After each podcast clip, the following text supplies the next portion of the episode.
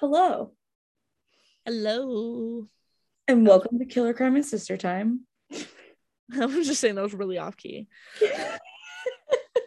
I'm Liberty. Sydney. And we've already been talking for an hour. So um I was on a one week honeymoon. Well, 10 days, I guess we were gone. So we had to catch up. Cause yeah, for I literally like haven't talked to this bitch. Like so much has happened. I know. Oh, and I forgot to tell you too. Um, today I got sworn into the Kansas bar. Ah, So now you have your now you're bar certified in what Kansas and Washington. hmm And since you're like a military spouse, you can't you like get in a bunch of different states? I mean, if we're stationed there, yeah. Right, that's true. Not just like randomly. I can't just like get in. I mean, I could, I could apply to them, but I don't want to because that's expensive. Yeah, exactly. But yeah, so now I'm licensed. Well, I will be licensed once they process my um, new admittee forms and my oath and stuff like that. I will be uh, licensed to practice law in the state of Kansas. So Super fancy. yeah, it only took a few months, but it's okay. It's okay. You're here now. We're here. We made it. You already have your own like clients and shit, don't you? No, not yet because I couldn't represent anyone. So Okay, that makes Yeah. sense. Uh, picking Yeah. up what you're putting. so I've been like helping attorneys on their cases, but no, I don't have my own clients yet. You advising bitch. I Mhm. Question. Yes. I saw this TikTok of this lawyer who was like, fuck what we learned in law school. I Google half the shit. Is that true? Um, I mean, Maybe not Google, but like, I don't think I Google anything. I mean, unless I guess like there's like state specific statutes that I'll Google to make sure I get like the requirements and the wording right. got it. Okay. I just was, I just thought that was funny. I just didn't know. Well, I'm going to be real with you. Law school is a lot of them being like, okay, look at what these old dead white men did. Mm-hmm. Um, that's not the law anymore, but I really wanted you to read it. Um, so Some odd reason you needed to comprehend this. yeah, I just really wanted you to learn about what these old white dead men did. Um, For no reason. we don't do that anymore. Uh, but isn't it wild that we used to? Like that's like what law school is. Um, and then you get like into what we do now a bit, but also it's never state specific. It's just stuff to help you pass the bar. And yeah, Got also abolish the bar exam because that's just a hazing ritual and it's stupid and it doesn't actually test anything relevant. that is stupid. I also feel like that's how like that's how I see a lot of nurses describe nursing school. Like nursing school doesn't teach you real bedside practices. It just teaches you how to pass the NCLEX. And I'm Mhm. like, it's valid. But at the same time, I know like medical shit's like a little more like you kind of have to like test that shit. Yeah, that's true. I'd I'd much rather my nurses have it than than my lawyers. I debated going to law school. Do you remember that? Yeah, don't do Like that. two seconds, and you were like, "Mm, I kind of hate my life, and I was like, "Mm, okay, no. Law school is literally the worst decision I've ever made in my entire life. Are you happy now though? I mean, I'm happy now, yeah, but like that sucked. It was three years of hating everything. And like I have amazing friends from law school, don't get me wrong, but we bonded over hating everything. right, exactly. So Yeah, I get that. I am I'm actually very excited for nursing school. I don't know. I'm just excited to like I just want to start my career already, you know? right. I feel So that. He's 20 years over, the faster I get to retire. that is true. That I'm is doing true. my- I'm doing my full 20. Oh, you hear that? Mm-hmm. My husband's not listening, but I tried to tell him. Oh yeah, I heard. Oh, he did hear it apparently. I'm doing it. He's texting his hoes, so he's not listening. His bitches. yeah.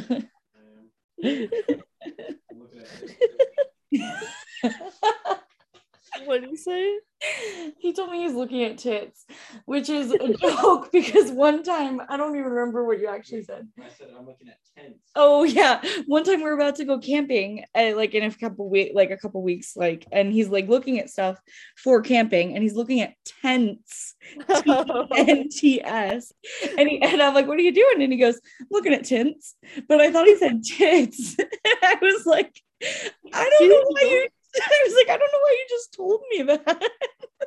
Like at least hide it from me. The fuck. I was like, at least like pretend you're not looking at tits. I don't. And he's like, he's like, that's not what I said. I was like, oh, That's funny. Every time John is like, "Oh, I already told you about this," I'm like, "Oh, you must have told your other girlfriend."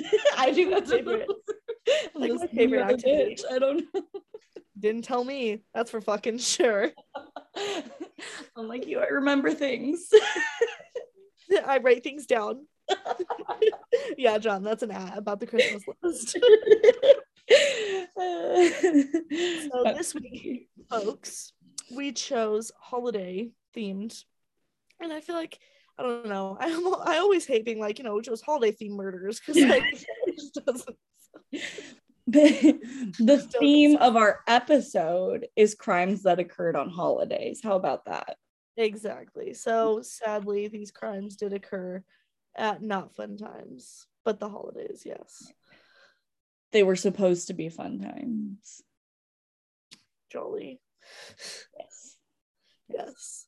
So yeah, mine isn't like crazy long, but it was pretty crazy because Oh, mine is crazy long. I mean, not crazy long, but it's, it's pretty long. it's pretty long, right?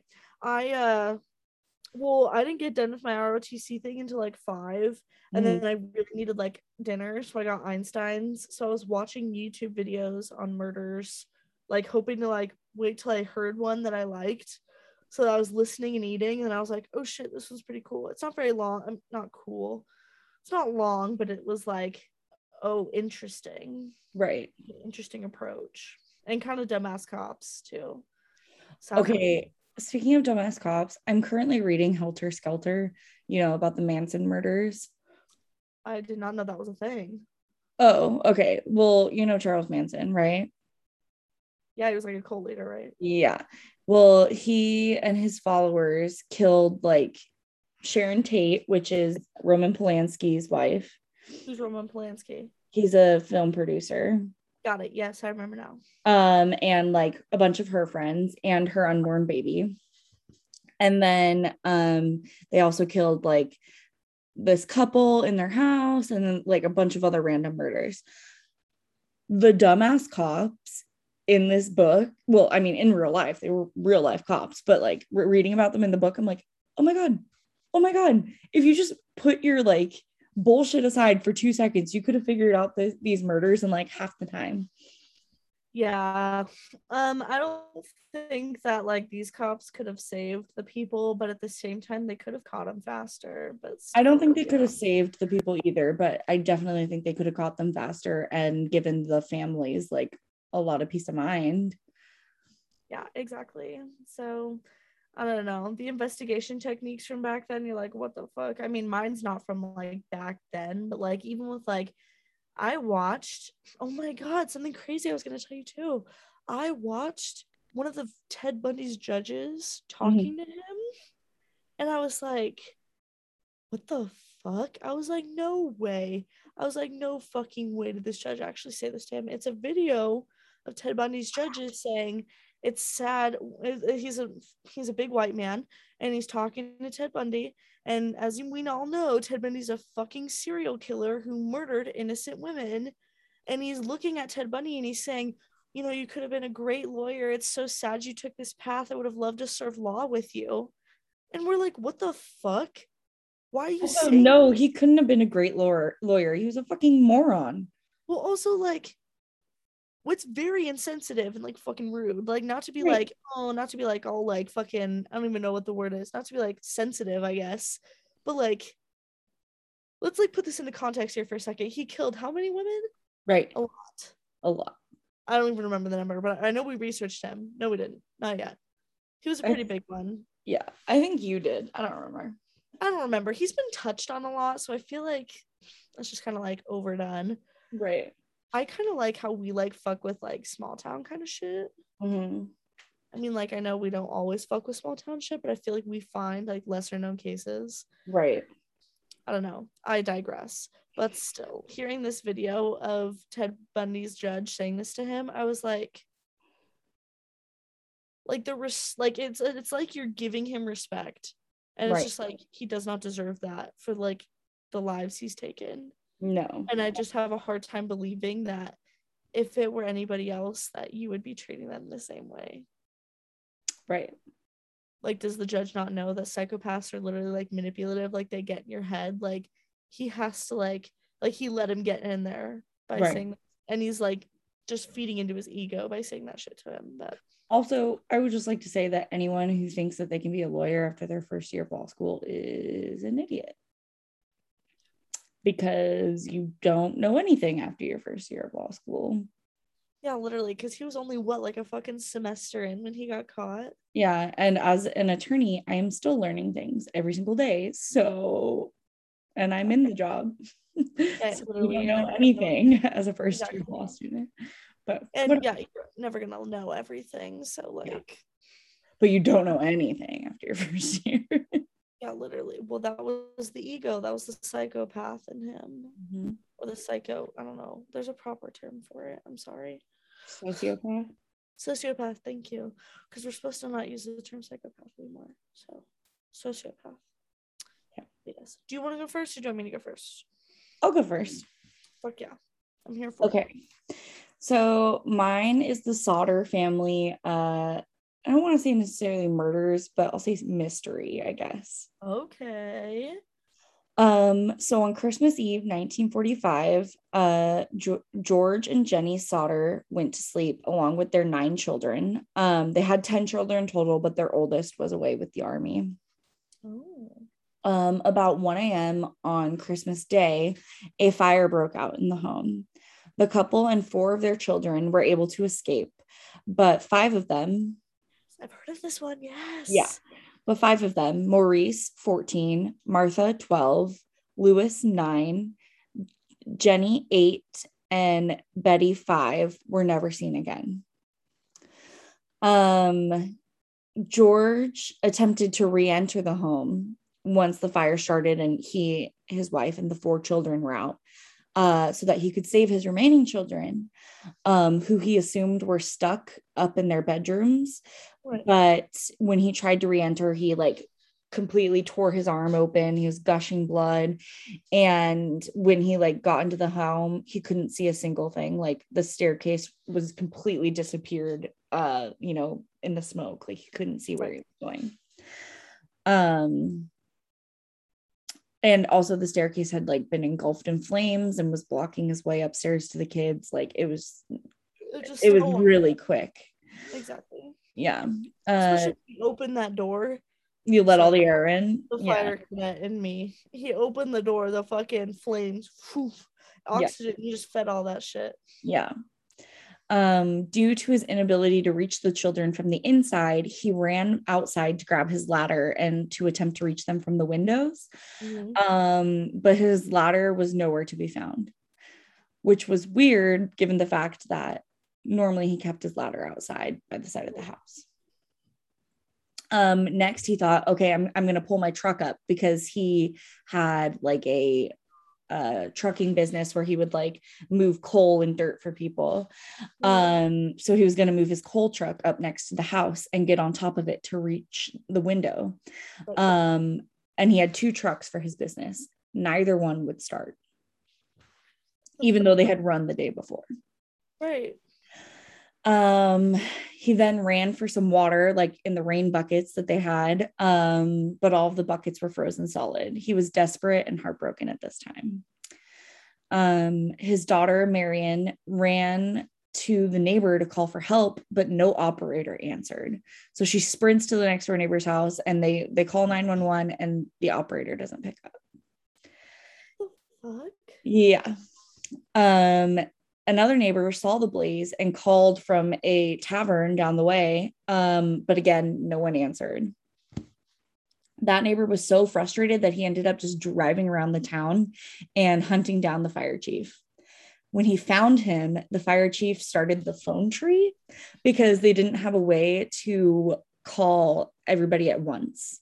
Right. Um, so it started with the fire chief, and then he found he called the next person down, and that person called the next person, and so on until they were finally 1945. Got it. Yeah. So until they were finally able to rally everyone. Um, while the fire department was less than three miles away from the family's home, they didn't arrive until 8 a.m., the fire began at 1 a.m. and um, destroyed the house within 45 minutes. So they get there seven hours later and Right. the house is Gone. gone. Yeah. Um, so the children that were stuck in the house. Um, based on the destruction, George and Jenny assumed that their five remaining children were deceased. Right. Obviously, like can't see, like there's nothing left. Um, but a search of the ruins showed no remains, and the fire chief stated that the fire hadn't been hot enough to cremate bodies. It could, it has to get really hot to have absolutely no evidence. Yeah, exactly. And the fire chief was like, there's no way that it got that hot, especially if George ran back inside. Like, Yeah, literally. If he was able to open that door, that no. yeah. And so the fire chief is like, there's no way the bodies would be cremated after that. Um, the police eventually attributed the fire to faulty wiring, and the coroner issued five death certificates due to fire or suffocation. But since they had no bodies, there was, you know, There's no proof, right? yeah, there's no legitimate way for them to prove what happened. Exactly. um, but without remains and no explanation as to why the fire occurred, like no actual explanation, just kind of speculation. The. Sodders began to wonder if their children were alive. Um, so a little background on the family, backtracking a bit. Um, George Sodder, the father, was born Giorgio Soddu in Tula, Sardinia in 1895, so Italy. Um, and he later immigrated to the United States when he was 13. When he reached the United States, uh, he had traveled with his older brother. Um, his older brother left him immediately at Ellis Island and turned around and went back to Italy. Oh Jesus Christ. Yeah, leaving George alone in the US by himself at 13. Right. Um, so George just trying to figure out his way, started working on Pennsylvania railroads. Um, and he would like shuttle back and forth like food and supplies to the railroad workers. Uh-huh. Um, eventually he moved to Smithers, West Virginia. What words are hard. West Virginia. This is where he um, started his own trucking company, like I was talking about earlier, where he would haul dirt for construction. And then eventually he would haul freight and coal later on in his career. Right. Um, one day, George walked into a local store called the Music Box and met the owner's daughter, Jenny uh, Cipriania. Cipriani? Cipriani. Yeah. Sounds Italian. it is Italian. she had immigrated from Italy with her family when she was three years old. Um, they married and had 10 children from 1923 to 1943. Right.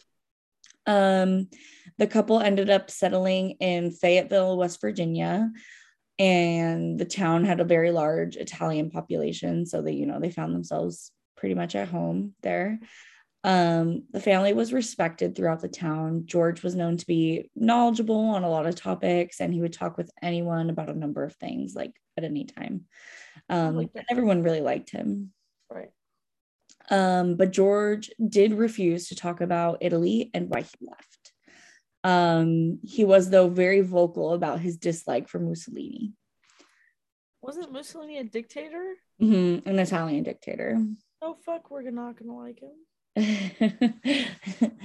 um, so prior to the fire, now we're moving forward again. Wait. Um, so like I mentioned earlier, like the family was very confused as to why there were no remains and you know they just had a lot of questions. And so they started to piece together some weird incidents that um after the fire that had happened previous to it. So they're like okay what are some things that might have been off before the fire? Because this all seems weird um so for example, a few months before the fire, a man came to the home asking about a hauling job because you know that's what George did. He hauled Right. freight and coal and stuff. Um, and he walked around the back of the house for some reason. and pointed to two fuse boxes saying this is going to cause a fire someday which george was super confused about and thought was weird because um, those fuse boxes had passed an inspection by the local power company um, you know earlier Right. the year so he was like what are you talking about like this is fine they'd just Um, that. yeah and because they had passed an inspection like recently he was like oh okay like whatever and just kind of brushed it off. Um another incident though occurred around this time as well where a man came to try and sell the family life insurance um george declined and when he did the man became irate um he told george that his house would burn down and his children would be destroyed um he said that he would pay for the remarks that george made about mussolini The fuck? yeah Who likes a dictator, bro? What? Oh man. Um, the older children also noticed something weird um, like a few weeks before the fire. Um, it, there was a man parked on US Highway 21 and he was intently watching the younger children as they came home from school. Weird as fuck. Yeah, super creepy. Are we thinking some Italian mafia kind of shit? We'll get to it. Okay. Um, so and another weird thing, um, around midnight before the fire broke out, the phone rang. And it was around like 12, 12, 15-ish time frame. Um, as to not wake the kids as they were all like sleeping and just, you know, in bed because it was Christmas Eve and they were excited um, Jenny rushed to answer it. An unfamiliar woman answered or was on the other line and asked for an unfamiliar name. Um, in the background, Jenny could hear like the sounds of a party filling whatever room this woman was in. Right. Um, Jenny told the woman she had the wrong number and hung up. Just like whatever that happens, especially in 1945. Exactly. If like your operator connects you to the wrong person or something. Yeah. But after walking back to bed, or like she's on her way back upstairs to bed, she notices all the lights are on downstairs and the curtains were open and the door, the front door was unlocked. Oh, Um, I think that she just kind of thought that it was like the kids had gone to bed without like paying attention to their surroundings. Right. Um, because there's nine of them at home. And- yeah. Um, so she handled all these issues and then went to bed. When she started to fall asleep, she ended up hearing a loud bang on the roof and a rolling noise. Um, but she just, I don't know, didn't think much of it. So she Right. went back to sleep. Um, she fell asleep to wake up only an hour later to heavy smoke in her room. Um, so you know, the family is just trying to like thinking all these things are kind of weird now that they're thinking back on them. Right. And then also thinking it's just really weird that they didn't find any remains of the kids. Um, because if they would have died in the fire, like they would know about it. exactly. Um, so they confirm their suspicions with a crematorium employee who says that a body must be burned at 2000 degrees for two hours to completely burned. But like I mentioned before, their house only burned for 45 minutes. Exactly. And even, you know, even if it was 2000 degrees, it, it wasn't long enough. Um, I don't I mean, I'm gonna look it up just to confirm, but I don't think your average house fire is that hot. right. I didn't think so either. I was like, that's hot. It's about 1100 degrees Fahrenheit. Right. Your average house fire. So 900 degrees less than what this crematorium employee is saying it needs to be at. And for And half the time. It's also not hot enough to destroy most metals and earthly made substances. So it'll burn wood, but Mhm. it won't burn your concrete. It won't really burn your brick, like that kind of shit. Right. I mean, I don't even know if it's possible to burn concrete and brick now that I think about it, but whatever. Continue. We're moving on. It's fine. Um additionally, like as they continue to investigate this and look over stuff that's happening at the house, um, the telephone repairman told the Sodders that their phone line had been cut. Um, and if you remember, the police said that it was faulty wiring, right. but if there was no power to the line, then there would have been no way for it to catch. Also, when did it get cut? Because she got a phone call at like an hour or two before she went to sleep. hmm An hour So before the fire, she got a phone call. Right. hmm They were either in the house or they're outside the whole time. But she heard noises of a party. On the other end of the phone. hmm Like right. clinking of glasses and talking and stuff. It was a distraction. Maybe.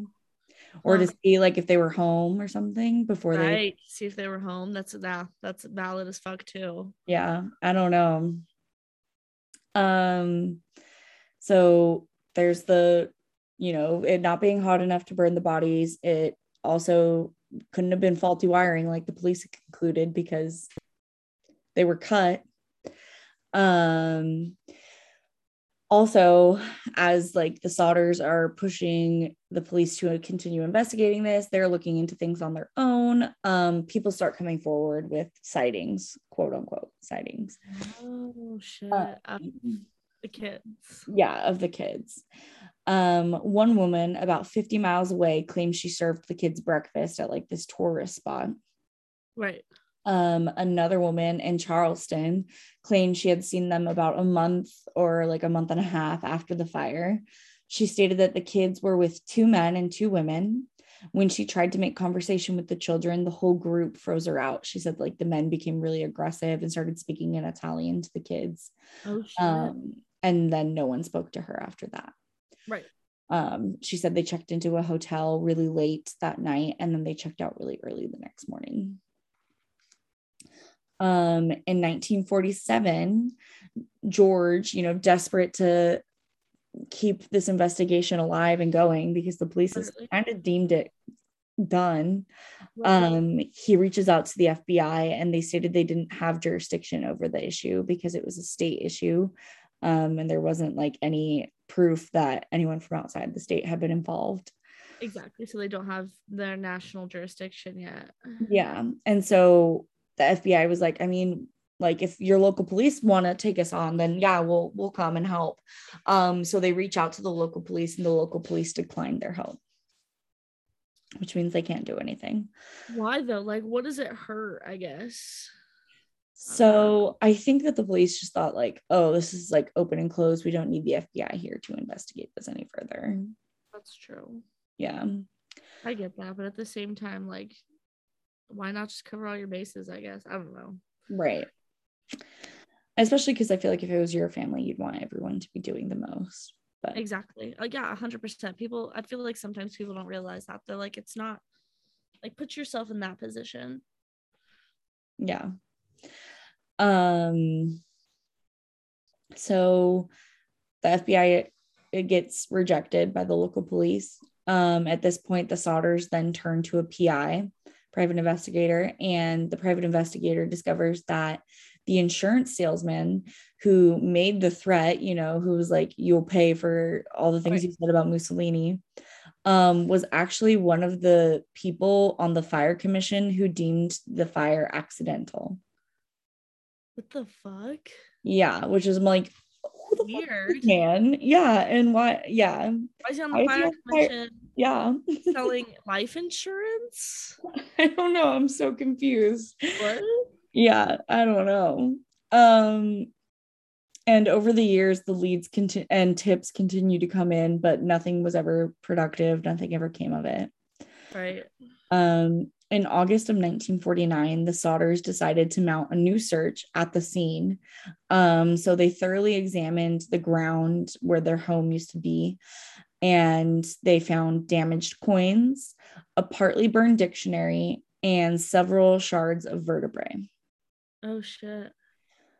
While the bones could have belonged to the oldest missing Sodder child, he was only 14 and the vertebrae belong likely belonged to a 16 to 17 year old because they were fused um, the way that a 14 year old wouldn't have been yet.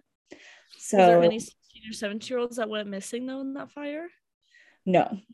So um and the bones also didn't appear to be exposed to fire at all. So what the thought is is that the bones were probably from the dirt that's because Sodder the Sodder family brought in dirt to make a memorial for the kids at the Yeah. site. And so the thought is that the bones came from the dirt that they brought in and not from the family at all.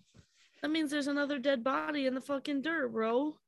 Yeah. Well, I was kind of wondering too, though, if they like picked, if they had like some dirt had been moved for construction or something and been picked up and moved and it had been like on an old burial ground or something. It was Yeah, my kind of Well, probably. yeah. But anyway um it was concluded that the bones were unlikely to be from any of the children and that they weren't involved in the fire. Okay. um at this point after you know finding the vertebrae and excluding them from being any of the kids um the town chose to close the case based on like the fact that they were like we're not getting anywhere with this and we we're just going to stick with what we've already concluded Yeah, exactly. um, the Sodders obviously did not like this. They held out hope that their children were alive um, because, you know, There's still no evidence that they're.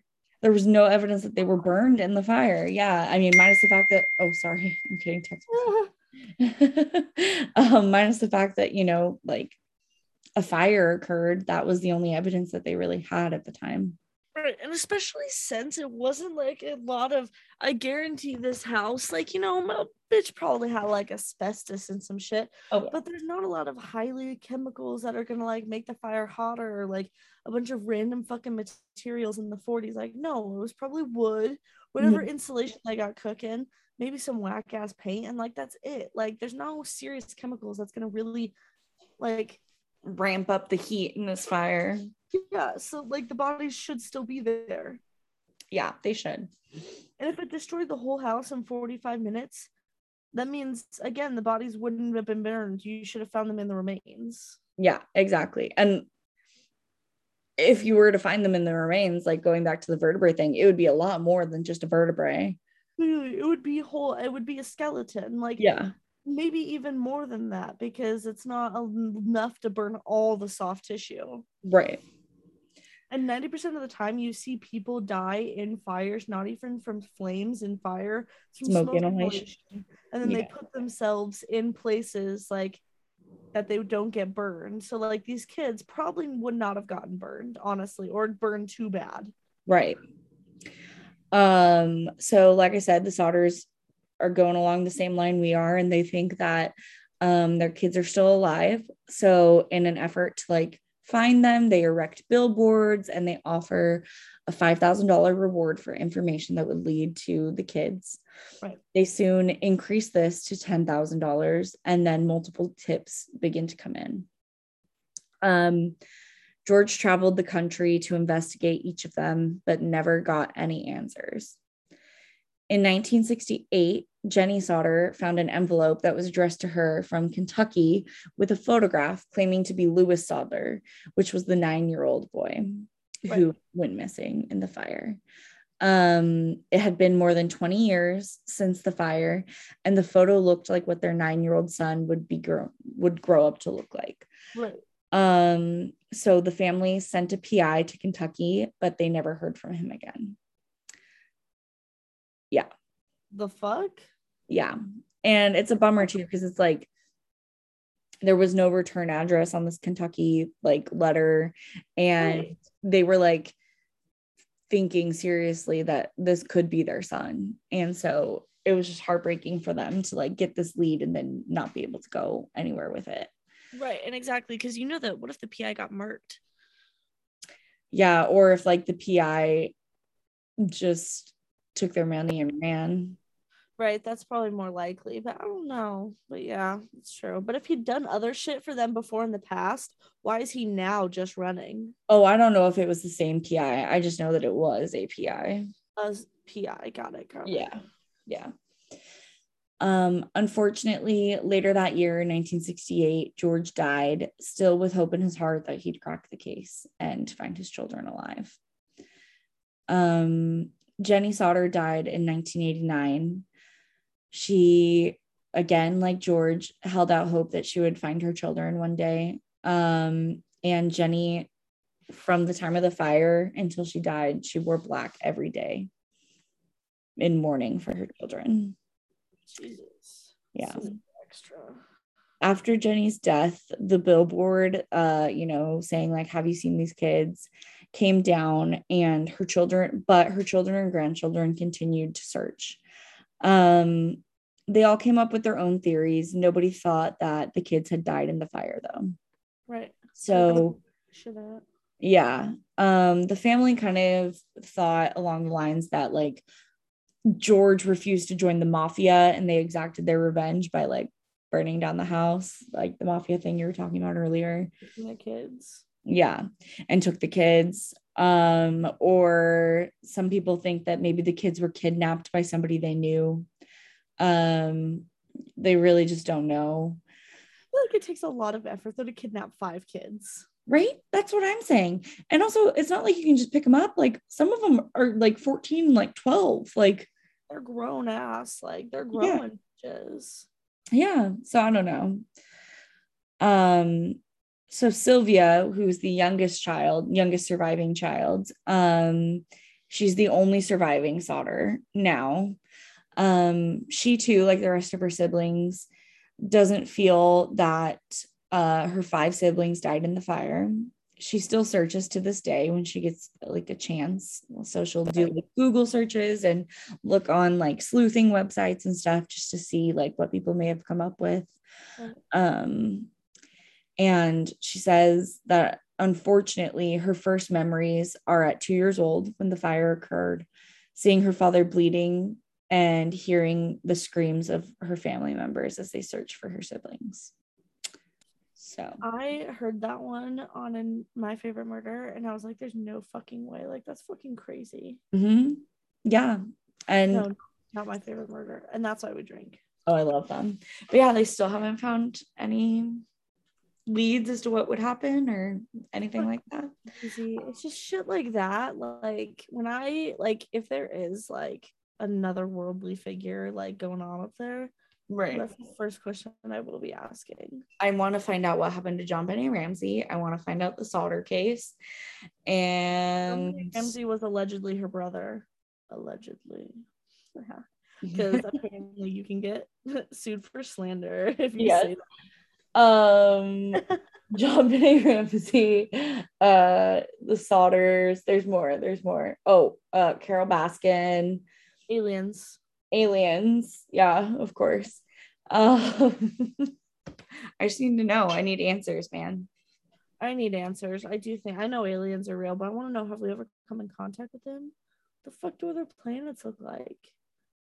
I don't know, but Okay. um speaking of aliens, I went to the Mayan ruins or a Mayan ruins. Um and the tour guide was talking about how settlers and like you know conquerors thought that the mayans were aliens because they used to flatten their foreheads and stuff so yeah Mhm. I guess that's just a beauty thing. Every culture has. It's different. Yeah they they thought it made them more beautiful so they'd flatten like they'd put boards on the heads of like babies Mm-hmm. from like a few weeks old to like five months old and then it would flatten their foreheads and that was like the peak beauty Makes sense. I mean, fuck. Every culture has its different beauty standard. Mhm. So my family. Oh wait, can I just say really quick? My resources were Smithsonian, In Touch, and Wikipedia. Okay, Okay. My sources were YouTube. Um, I totally forgot what channel, but they're like a murder channel. Like they talk about this stuff. okay. It was a dude. Um, and Wikipedia. Uh, so my family is the Carnation, or no, Carnation, Washington. It's called the Carnation Murders because they're from Carnation, Washington. So Right. Carnation, Washington is in King County, which is about 25 miles east of Seattle. Tiny fucking town. Like I'm talking like 1800 people, kind of tiny. That um, number was taken in two- 2010.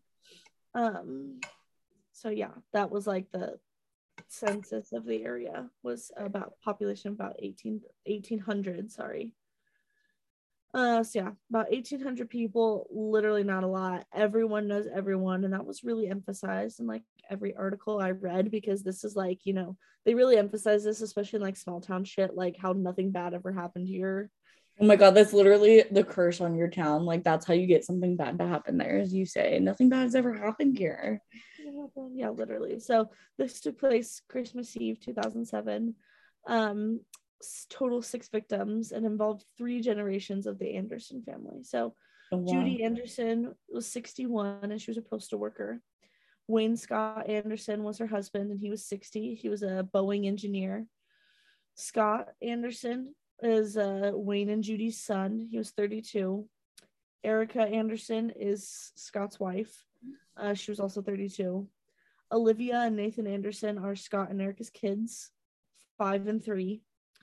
Um, Olivia was five, Nathan was three years old. So just like a whole family.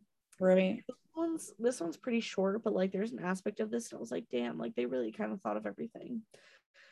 Um, so on the afternoon of December 27th, to 27th, December 24th, 2007, Joseph Thomas McEnroe and Michelle Kirsten Anderson got handguns and drove to the home of Michelle's parents, Wayne and Judy, in uh, Carnation, Washington for Christmas Eve. Um, once they got inside, uh, Joseph distracted Judy, the mom, while she was wrapping presents by the tree, while Michelle tried to kill her father. When she pulled the trigger, um, the gun jammed, so they so it ended up being like a huge struggle, and they ended up just having to kill both of them, just like at the same time, just like yeah, like it was just a huge issue. Um, after both of them had died, they took the bodies outside in an outside shed and cleaned up while waiting for Scott, her brother, and his family to arrive. There's literally like no backstory. It literally like just jumps in on every Why? yeah, literally. So once Scott and his family arrived, Michelle shot her brother multiple times before he even got in and killed him, while Joseph took care of the wife, Erica. Um, their kids had just watched them die, and Erica, injured while they were focused on her kids, tried to call 911, but the connection only lasted a few seconds before Joseph picked up the phone, like disconnected it, slammed it on the ground, and fatally shot her. The operator said it sounded like people arguing at a party, and that's all they got. So, um, Joseph also shot and killed the kids because allegedly Michelle told him to, because they say she was like, it was too traumatizing to keep them alive and they didn't want any witnesses. And she was like, I'm doing them a favor by killing them because, like, they'll be too traumatized later in life. no. And they didn't want witnesses, which is probably their bigger reason. Yeah. Um, so once Micha- once Michelle realized that Erica's 911 call like went through to the operator, she like apparently was like freaking the fuck out and was like, they're gonna come here. So she runs to the end of the driveway and locks the gate so that when the police get there, they're like, oh, well, the gate's locked. Nothing's going on here. And the fucking police left. Are you shitting me? I laughed because I thought that was stupid. No, her plan fucking works. The police tried the gate, the gate was locked, and they left. They were like, I we- laughed because I was like, oh, that's fucking dumb. Like, they'll it in there. It literally worked.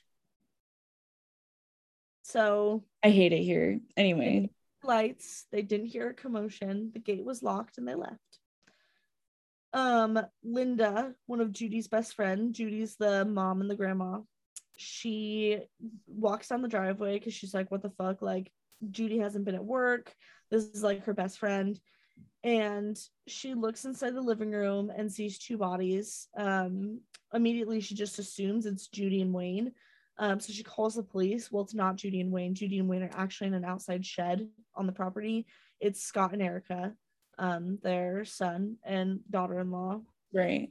And um, so the police get called and they track down Michelle and what you call it, Joseph. And basically, it literally took them like not that long, and they just confessed, which is so weird. And literally, um, she just told them that allegedly Scott and his parents had mistreated her, they'd wronged her and like left her out. And Okay, so don't owed hang out with them anymore. literally, and Scott owed her money, which is why she did what she did. So sue. She You're not gonna get the money when he's dead. Yeah, literally, and you're in fucking prison, dumbass. They murdered three generations of the Anderson family. Um, yeah. So like yeah, like I said, it was a pretty short story, but like the audacity of these cops to not go down the fucking driveway. Bruh, what the fuck? Yeah, because it sounds like I was listening to this while eating my Einsteins, and I was like, they were like, and she locked the gate, and I was like, huh, like that's gonna work. And all of a sudden, they were like, her plan worked, and I was like, what? I literally like the same reaction. I was like, the fuck? I literally like, you know that uh scene in Anchorman who's like, Veronica had a very funny joke today. That's how I felt. Yeah, exactly. No, it was literally just super stupid. Um, I thought that was pretty crazy that it was like pretty close to our hometown and it was sadly on Christmas Eve. But um, yeah, it's just it's my thing is is like why I think it was definitely her that was the instigator of that all though oh, Michelle Oh, yeah. because even Joseph when he testifies he's like she's the one that wanted to do this and she's the one that made me kill the kids. Were they like cra- like were they on something? I guess just don't understand how you could think that that was like a logical n- n- next step unless you're intoxicated or like not in a good mental state. I can double check, but I literally it never said they were on anything. I think they just wanted money.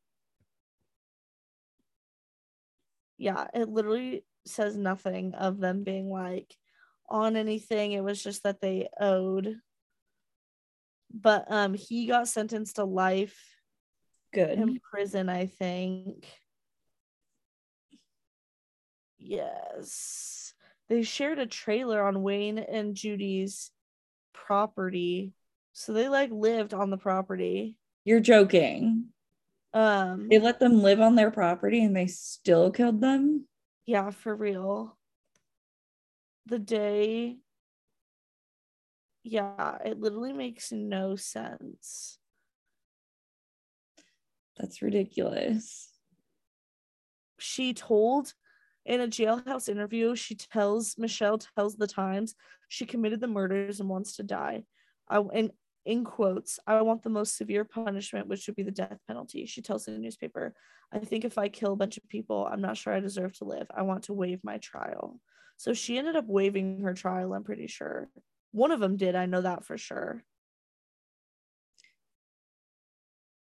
Ju- a judge rules that the state cannot seek the death penalty. What? Yeah. I mean, Washington hasn't used the death penalty in a very long time. It's also, I think, more of a punishment, in my opinion, to like make them suffer like the rest of their days knowing what they did. It's also mm-hmm. cheaper. Do you know how expensive the death penalty is? Yep. Because everybody's appealing it. Yeah, literally. It's cheaper to just let those bitches live. Yeah. And I mean, like with people like her, she has to sit there and think about it. I don't think that would have bothered like someone like Ted Bundy though. Right. And I also don't um what you call it. I don't think she was being like I think she was just faking it. Like I don't find I don't Yeah, think she was murder remorseful. yeah, I don't think you can murder your niece, your nephew, your brother, your sister, and your parents and like being good. Like I don't think you're like okay. Like you're not normal. Right. Yeah. So yeah, exactly. Every I just saw this TikTok um which was pretty interesting about how like whenever um school shootings happen, the kids around always know. They always are like this is the kid who would do it. Like you can just tell someone's off. Mhm. And she said that she met this guy on Hinge or Bumble, Hinge or Bumble. She can't, I can't remember. And he ended up being the um, man that shot up the Colorado movie theater about six months after their date. And she said she saw the news and was shocked but not surprised because she said about 10 minutes into this date before water even got to the table she was like i need to get the fuck out of here she's like she said she like knew and like that just like kind of reminded me because like um that That's recent scary. That recent shooting that just happened Yeah. um, yeah that was pretty gonna sound mean, but Will was like, that kid looks like he would do a school shooting. that's i mean no but that's like that's like the whole point of like the tiktok too is like you could like tell Yeah. and he also, you know, like made threats all the time, had a Well- meeting with his principal that morning about his And behavior. he had also like changed his uh header in his Instagram bio He and was like is like watch out whatever whatever the high school was called again I can't remember. a bunch of kids didn't go to school that day, and allegedly he posted a countdown on his Instagram story. Yeah, he said like watch out so and so like whatever the high school name was. Yeah, And then yeah, I just can't even imagine. I saw this video on TikTok where he tried to get them to open the door to their classroom by saying by pretending he was a cop. And then you just see all these kids like sprinting out the side window. Like it's Oh. just like yeah. And like he had posted that nine mil on his Instagram like a month like however long before flaunting it like as his own. And I was like it was his mom bought it for him. yeah that's just yeah i mean i trust me i am fully supporting of his parents also getting charged with manslaughter oh, too Oh. because they gave their kid they yeah they 100% aided and abetted that shit so you're an adult you take consequences for the actions of your kids Mhm. i know that situation was really fucked up too Yep. It really was. yeah Especially because I don't I, I I guess I don't understand like they knew they 100% They- knew they brought him to the principal's office. Well the principal called yeah and the principal was like your behavior is like weird as fuck lately Right. Ish- obviously they didn't say that but like you know in the most professional way they were like yo You're sus. you're Yeah. sus as fuck Yeah. yeah i just think that shit's crazy how do we just keep letting that happen Yeah. It's a great question. it's a great question but yeah i digress but yes Yeah. All right. Well, thank you guys for listening and thanks for sticking around for our late episodes. But I went on a honeymoon that I greatly deserved because oh, my husband and I hadn't gotten to have one, even though we've been married for a year and a half. So yeah you 100% deserve that queen so Yeah. go go you um i already have our pictures ready for the instagram because i'm actually going to post like right after this oh my god, I'm so proud of you. I've never been more proud. i know i'm ready to do it and i'm ready to just not forget this time Okay. Well, I believe in you. And thank you guys for listening. Yes, thank you guys. Thank you for taking our bye week. That was a pretty busy week for me too. So I'm kind of glad I got a little break in there to finish up some assignments. So yeah. Oh, yes. All right. Well, we will see you next week. And then Liberty and I will actually be in the same place for like a week too. So Oh my god, we will be in the same place for no. ah, no, we won't. Never mind. Ignore not next week. No. Not next week, the week after. Yes, the week after. Good shit. Okay, bye. All right. I don't know what's going on. It's late here. I have an essay to write. okay, go write your essay. Thank you guys. Thank you guys. Bye. Bye.